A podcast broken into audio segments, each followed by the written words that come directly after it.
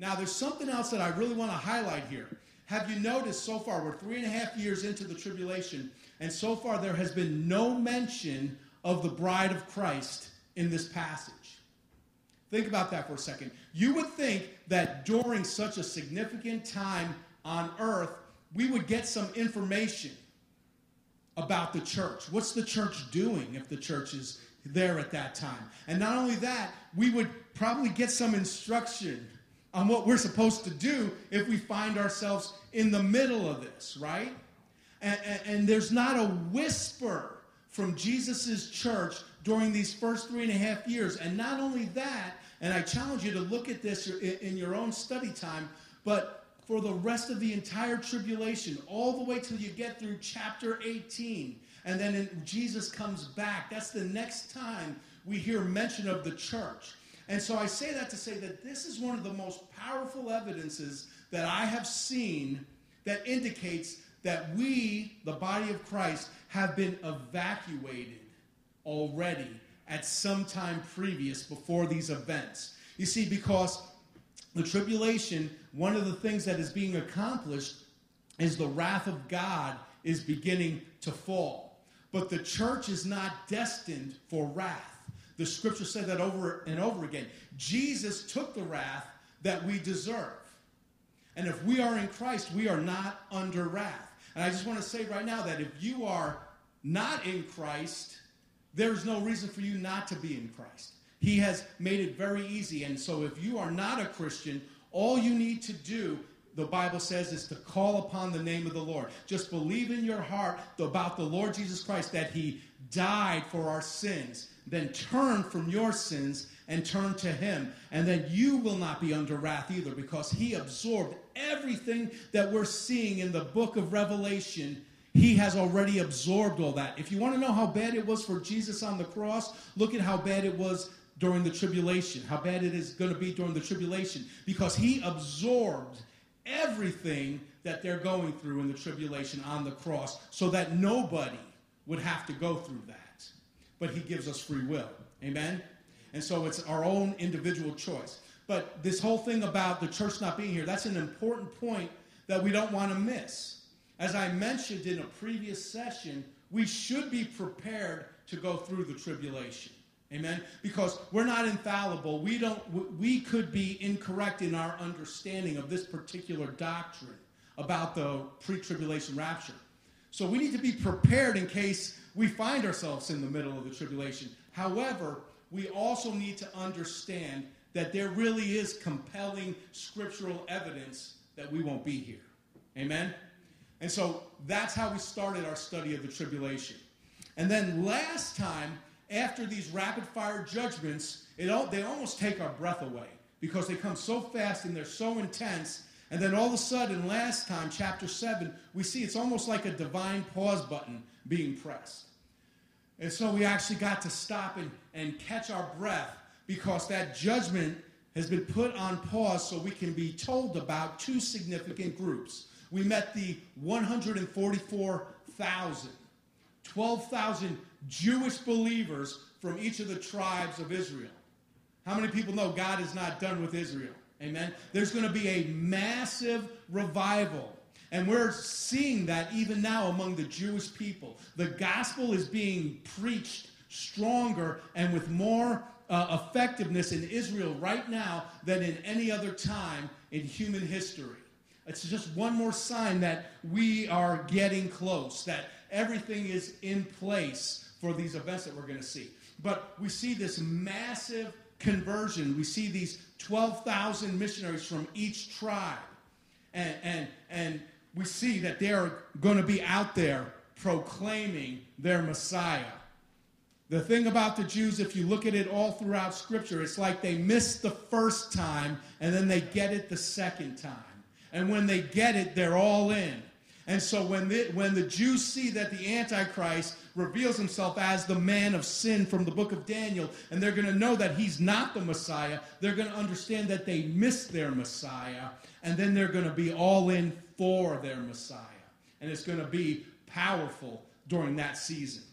And so we meet these 144,000. We also looked at what various groups believe about them, but we stuck to the scripture and we see these are who the Bible say they are. Amen? 12,000 from each tribe. Then we see, through John's eyes, a multitude so great that nobody could number it. And so there's a group of distinct people, a group distinct from the church that comes out of the tribulation. They have been enduring horrific suffering, and now all of a sudden they're in the presence of Jesus, and they're actually getting to lead a huge celebration. They're waving palm branches, and they're leading all of heaven in worship. By the way, what a time we're going to have in heaven. Amen? And it's crazy to think, but that day could be quicker, sooner than what any of us think. Amen? So it's important when we're seeing this and we're going through this book to actually see ourselves in the story. Because when you see those palm branches waving, you see those elders hit the ground, and you see the, the, the crowns being thrown to the ground, you see myriads upon myriads of angels worshiping and singing to God, you need to see yourself in the middle of all that because that's where you're going to be if you put your trust in Christ. And it's going to be amazing. It's going to be the greatest time ever, every single moment for eternity. And so that's the scene that we were left with this massive celebration in heaven. Now, tonight, we're going to shift back into preparation for the judgments. We're going to uh, pick up in Revelation chapter 8. So turn, if you would, in your Bibles to chapter 8. And chapter 8 can be outlined very easily. It can be outlined as follows uh, Verse 1 we're going to see the breaking of the seventh seal. Remember, we've seen six seals broken, then we saw this pause, and now tonight we're going to see the seventh seal broken in verse 1. Then verses 2 through 6, we're going to see the preparation for the sounding of the trumpets. And this is something that we really want to take in because this is going to be a solemn ceremony that we're going to see. It's going to be a hushed, quiet, awe inspiring uh, scene in heaven as they prepare for the sounding of the next set of judgments. And that's how we'll end tonight, verses 7 through 13. We'll see and hear the sounding of just the first four trumpets. So let's go ahead and start off our reading tonight with the first part of the chapter, the breaking of the seventh seal. Chapter 8, verse 1. It reads When the Lamb broke the seventh seal, there was silence in heaven for about half an hour. Picture that for a moment. A holy hush settles over heaven. The best way to understand this seventh seal is that as it ends the seal judgments, it's like a bridge because it begins the next set of judgments, which are the trumpet judgments. Another way to think about the seventh seal is like it's like a container and if you opened up the container and looked into it and started pulling stuff out of it, you'd pull out the seven trumpet judgments. The seventh seal opens up into the seven trumpet judgments. However, you look at it, the bottom line is that when this seal is broken, it means that the seven trumpet judgments are about to begin. Now, did you notice what happened as soon as Jesus broke that seventh seal? It says that there was silence in heaven for about a half an hour. Let's talk about that silence just for a minute. John MacArthur says, the silence of awe and anticipation at the grim reality of the judgments that are about to be unleashed. There becomes a holy hush. It's a sober moment. It's important to realize Jesus is the judge. We know him as Savior and Lord, and we are in the age of grace. But it is very clear He is also the one who will judge the world. So we're going to talk about judgment here in, in just a minute. Now, remember though, the four angels previously, before they sealed the 144,000, they had already stopped the wind from blowing on earth. Okay? So there's no wind blowing on earth, it's totally still and now there's a cessation of all activity in heaven. This is the calm before the storm. This is a pause, it's a holy hush. And so we want to stop a moment and take in the significance. because the next phase of the repossession of creation is about to begin. So it's a glorious moment. However, to complete that phase, there's going to need to be an increase in the intensity of the judgments. And we've talked about these judgments. They're spiritual alarm clocks meant to wake people up who have not yet woken up yet. And it's actually a sign of God's mercy because he could have just wiped everything out instantly. But he does it in these incremental judgments because there are still people, and he still sees in his omniscience people who will still choose him. And so he lets it get as bad as it can get, where people will still, though, have a chance to turn. And so this is a very sober moment. It, that's what this silence is all about. Another thought on this silence this silence is a time of grace. It's a time that God gives to the people of the earth as a time for them to respond to the events of the previous seals before the next round. Let me share a, a story with you that I believe illustrates this point. January 16th, 1991, 4:30 p.m. Eastern Standard Time, the combat phase of the first Gulf War that was fought to kick Saddam Hussein out of Kuwait and liberate the people there began. It started with what is known as the Air War. This was a massive 40 day air war. 40 days, Chuck, so 41 came, and the ground forces came in and liberated Kuwait, right? But there was a 40 day air war conducted by the U.S. Air Force along with a confederation of other nations. And they conducted this massive air campaign against Iraq's military and civil infrastructure. And at this time, I was a young corporal, and we had been rushed to the border of Iraq and Saudi Arabia. And so I would witness this massive air attack every single day. And it was a cycle, it would go the same way every single day. The first thing that would happen would be we would see the psychological operations unit pull up next to our position. And they had Humvees, but these Humvees were really cool. They had massive loudspeakers on them. Have you ever seen those? Where they've got these massive loudspeakers. And they would pull up on the border of Iraq and Saudi Arabia, and they would face the loudspeakers towards the Iraqi troops and they would blast these these you could hear the, the speakers for miles and miles away and they would blast a message in arabic directed at the iraqi soldiers and they would tell them the following they would tell them they're about to get bombed severely okay so they would tell them take cover and then they would tell them that after the bombing there's going to be a lull in fire there's going to be a period of time, several hours, where we're not going to bomb you. And during that time, if they wanted to survive, they needed to come out of their foxholes and walk towards the Americans. And then it told them how to surrender. It gave them instructions on how to surrender. And it was like clockwork. There would be this massive bombing, and we would see the B 52s come back. And then there'd be a period of an hour or two and next thing you know, we would see waves of Iraqi soldiers with their hands in the air coming to surrender. Guess what that was? That was a period of grace. That was a lull in fire and a period of grace for those Iraqi soldiers. And that lull in fire between the bombings reminds me of this 30 minutes of silence. There was just this massive judgment on the earth during the six seal judgments, and here's a window of grace for the people of the earth to come out of their foxholes with their hands up, right? And I believe many take the opportunity at this time. Because even at the end of time, God is still patient. Amen? He is still saying, if you would just turn to me, even now I will receive you.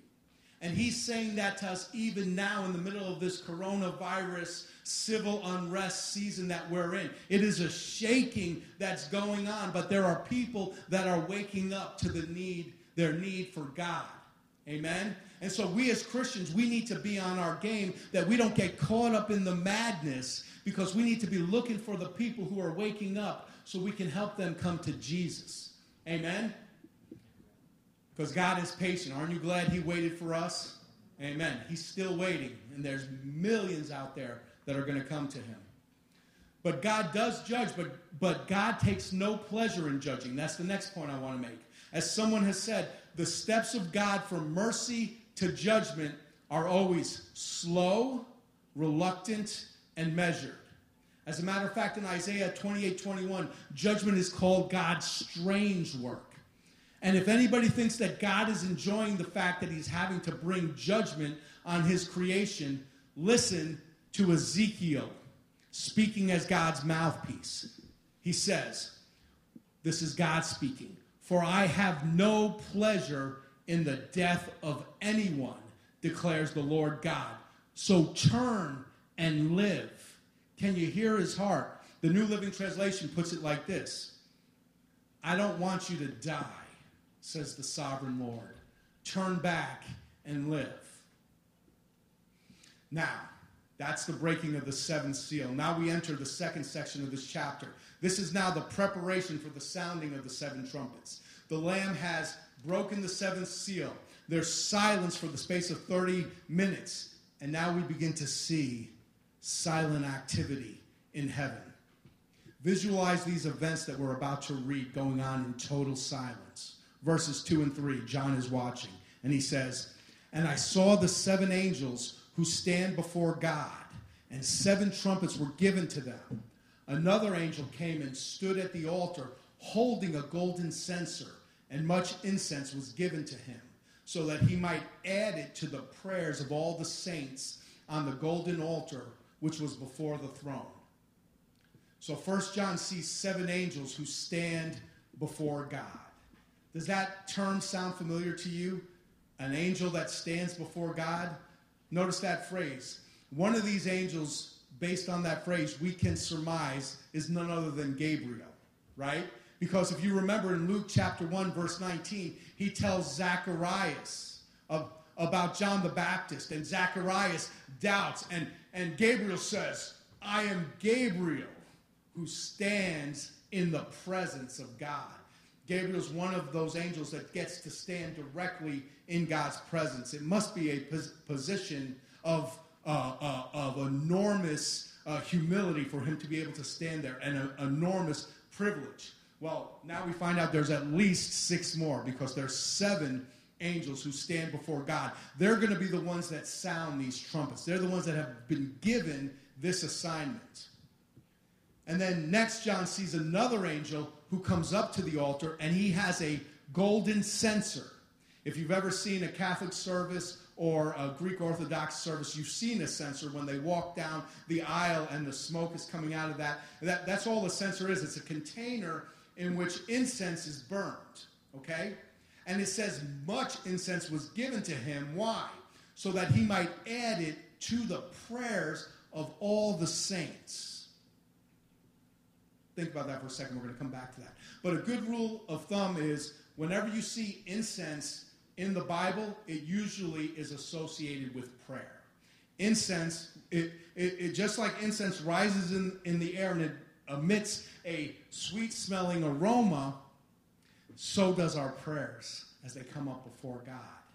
So our prayers are constantly being compared to incense. But that's what's happening here. The incense with the prayers of the saints went up before God out of the angel's hand. Picture that. And and before we go on, before we move on to that, I just want to encourage you because sometimes it feels like our prayers are not going anywhere. Amen. Sometimes sometimes does anybody besides me sometimes struggle with actually getting prayer out without with even praying, sometimes wrestling, right? The devil does not want you to know that your prayers are going up right before the presence of God. And we're going to see something happens when those prayers get in God's presence. So, what we're seeing now is the beginning of the seven trumpet judgments. So let's take a moment now and talk about trumpets in the Bible. trumpets in the Bible, uh, are, they're all through the Bible. And they're always there as kind of like a signal, a communication tool for one reason or another. Now, Nelson's New Illustration uh, Bible tells us this about trumpets. It says that trumpets in the Bible were used by the priests during services of sacrifice, especially to signal the Day of Atonement. What's interesting is that was just yesterday, Yom Kippur, right? The Day of Atonement. It was also used to rally troops on the battlefield. It was a signal. If you were in the middle of the fight and you heard the shofar, it was a, it was a signal to go and find your people, get back together, and reconstitute so you can keep fighting. And then uh, another thing, like I said, this is uh, the, the trumpet is called the shofar. The shofar was the greatest of the Jewish ritual instruments. Did anybody see uh, Jonathan's, Jonathan Cahn's message during the return this last Saturday? If you're not familiar, um, the return was an event held in Washington, D.C. this last weekend where thousands of Christians came from all over the country to repent and return to God on behalf of America. It was very powerful. And Jonathan Cahn was, was uh, the one that gave the message. And he gave a message which was just a call for everybody in our country to look around and see what's going on in our country and to take this moment and return to God. And it really was just to say we're at a crossroads. I just want to encourage us also, especially um, if you have been grieved about what's happening in our country and it's breaking your heart as it is mine. If you're a patriot, you see what's going on here and your heart's broken for America. I feel like God is saying, don't lose hope. Don't give up on America. Keep praying. It may get worse before it gets better, but it's going to get better. And so the enemy doesn't want us, um, uh, you know, you could, if you look in the natural, say things are over, right? That it's just too late. We've gone too far. But as long as the church is still in the land, there is still a chance for a great awakening. Amen? And so Jonathan Cahn's message was part of that. And if you get a chance, go back out online and watch it because it was very powerful. While he was preaching, and he was he was talking about abortion, and he prophesied to the Supreme Court, there was thunder from heaven, and he literally stopped in the middle of his message and said, "That's not our sound effects." so, but anyway, while he was preaching, all of a sudden there were several in the crowd that had brought shofars with him and he was preaching about the shofar, blow, call a solemn assembly and blow the trumpet in Zion. And all of a sudden, you started hearing across Washington, D.C., for miles around, the shofars being blown. It was like a scene from the Old Testament. It was like powerful. But anyway, that's what the shofar is. The shofar basically was a signaling instrument that was used for three main things. It was used, number one, to assemble the ar- army to sound an attack and to sound an alarm. Those three things. And I think all three were done this weekend. Amen? We need to keep standing for America and not stop believing for a great awakening. Now, in addition, uh, the shofars also signal peace, the new moon, the beginning of the Sabbath, the death of a dignitary. It was used for a lot of things. But in Revelation, trumpets primarily announce impending judgment and these trumpets are of greater intensity than the seals. Remember, we talked about this incremental increase of judgment. The set of judgments that we're about to go through, what we're about to look at, it's going to mark the final season in Earth's history that man will even have an opportunity to repent. With this series of judgments, we're rapidly approaching that pivotal moment where everyone who is going to accept Christ will accept Christ. And those who will have hardened themselves so far that they'll take the mark of the beast. And we'll see, we're going to spend a lot of time when we get there, when they take the Antichrist's mark, either in their right hand or in their forehead, there will be absolutely no chance of repentance once that mark's taken. But believe me, it's going to come at the end of the end of the end. God is not looking to condemn and damn people, He's looking to save people. And so we'll really dig into that when we get there. Another interesting fact the seventh trumpet will be announced with one of the key verses of the entire book. Revelation 11:15 says, "Then the seventh angel sounded, and there were loud voices in heaven saying, the kingdom of the world has become the kingdom of our Lord and of his Christ, and he will reign forever and ever. That's the end game.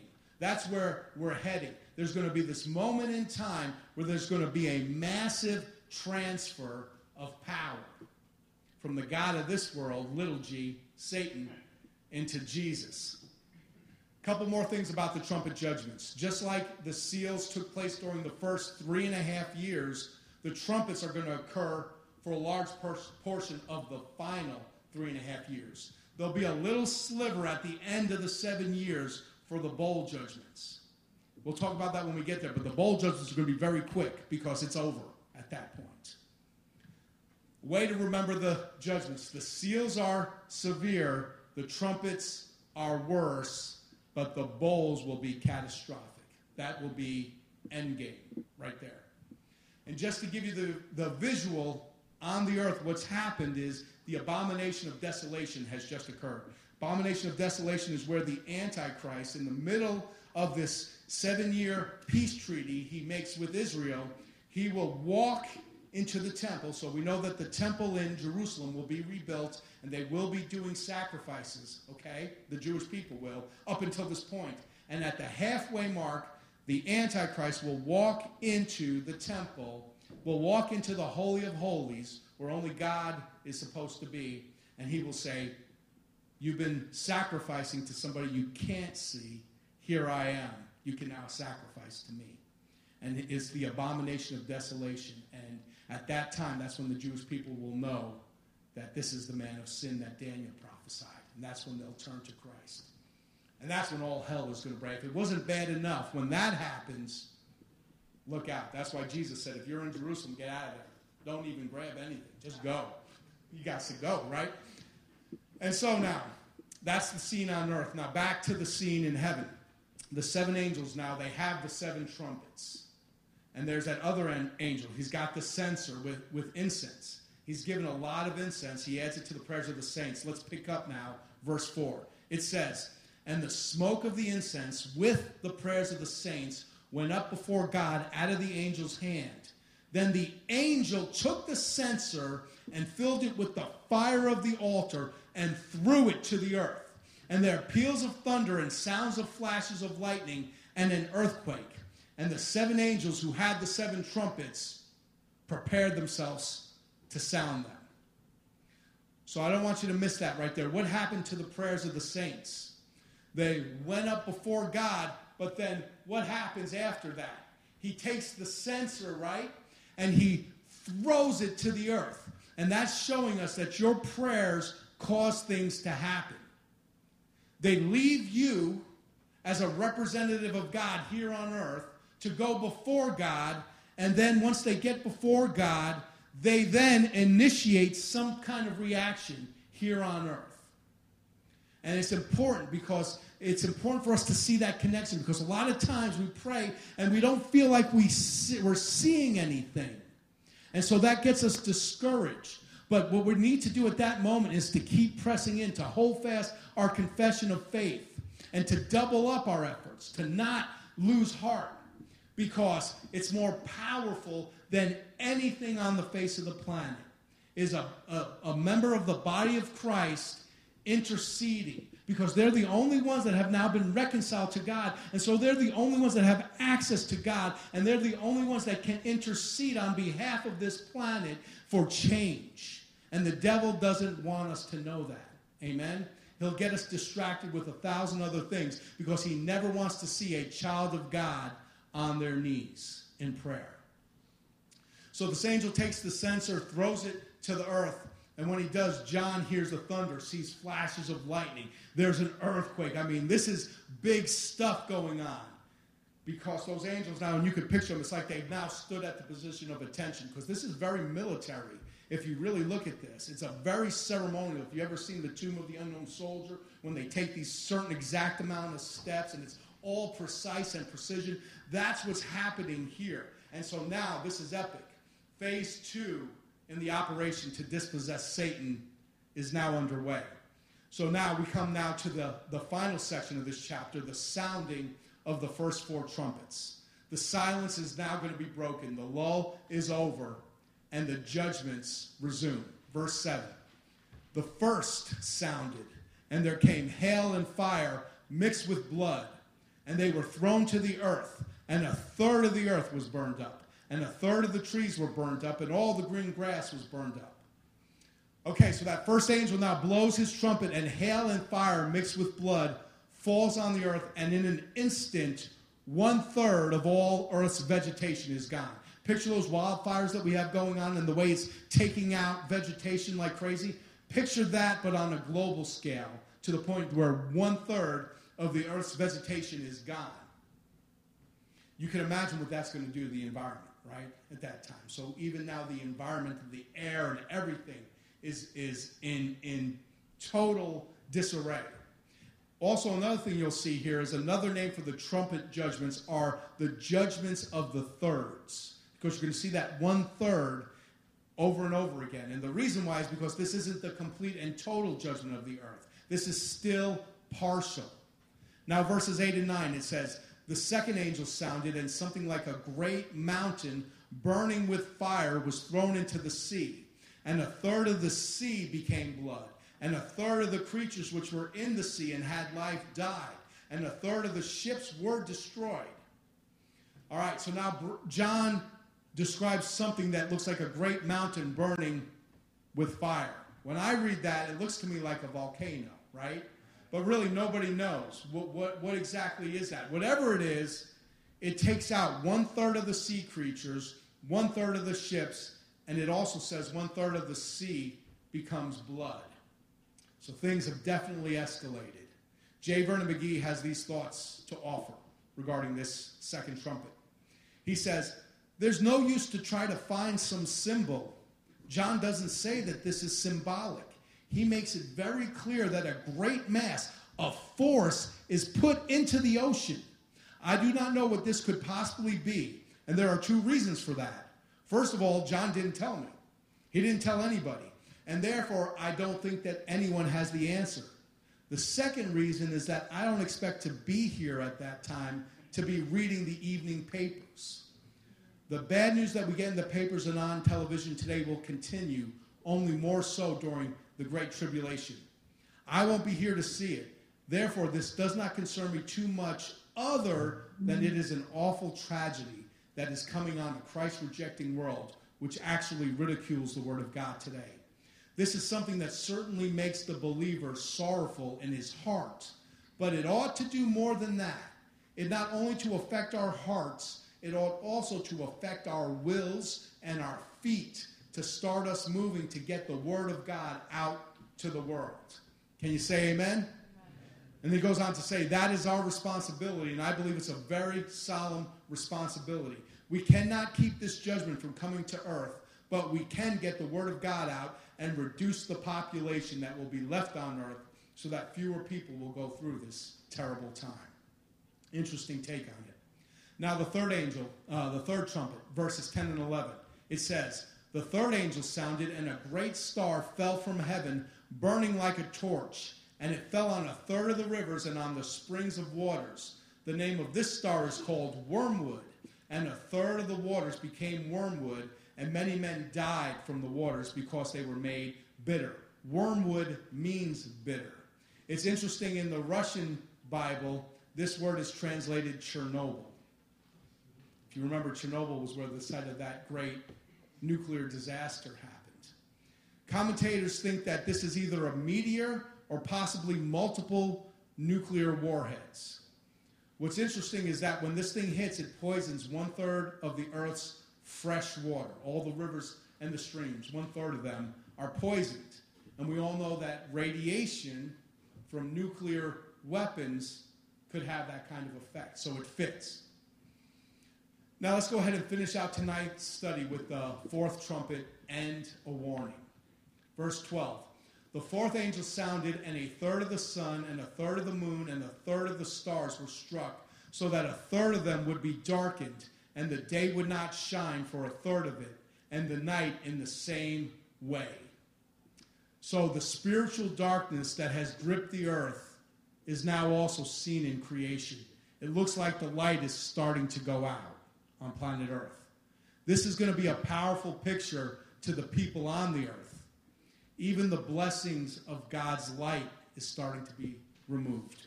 We also know that that's going to have a massive effect on the environment. Are you seeing a theme here? God's creation is being judged. Again, hopefully it'll move many to return to him. And now we come to our last verse in this chapter, and it takes us aback when we stop and think about it.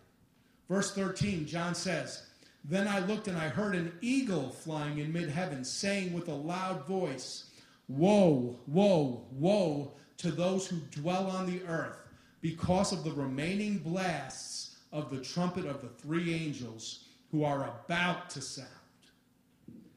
So the eagle says, Woe, woe, woe to those who dwell on the earth. Why? Because of those previous four judgments, which absolutely destroyed the earth's environment? No. They're not saying woe because of those. They're saying woe for the three remaining trumpet blasts. As we've seen, God's judgment has been slow in coming, and when it has come, it's been measured and it has gradually increased in intensity. The mercy of God is still in view, even and especially during his judgment.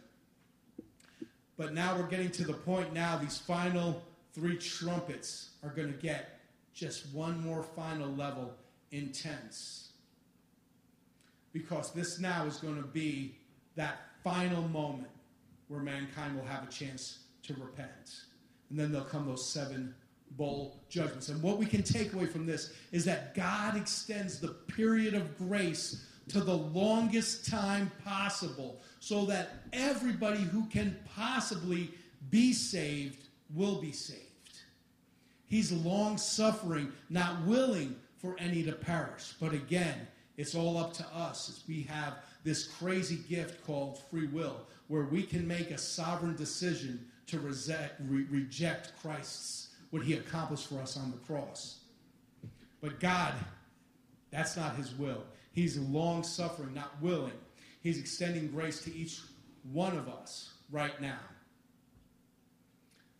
And so that brings us now to the end of our study tonight. We'll end with John, like John, waiting these remaining three trumpet judgments and wondering why they caused the eagle to say, Woe, woe, woe. Just a small spoiler on this. The first four trumpets have to do with the destruction of the environment, but the final three have to do with demonic devastation. Evil left unrestrained. Mankind has told God that we don't want you, and so they have, by their own free will, forced him out. And when you kick God out the front door, Satan comes in the back door, right? And this is at this time, it's going to be what it looks like if evil was left totally unrestrained. And so we're getting really close to the end now. We're getting close to that final moment, and it's always darkest before the dawn, but just a little more darkness, and then we're going to see the Son of Man coming in the clouds with great glory. And there's going to come a time that all of this is going to become a distant memory. But until then, and I just want to end on this note for encouragement for us, because we are in the middle of at least a, a birth pang, at least a, a spiritual earthquake that we're all enduring right now. I just want to encourage you that God has us. Amen? And we need to hold on to that. If, if the days get brighter, praise the Lord. If they do get darker, He still has us. Amen? And until that day, we have work to do. Let's not lose our focus even in the middle of it, but let's keep reaching out. Let's close on that note and pray.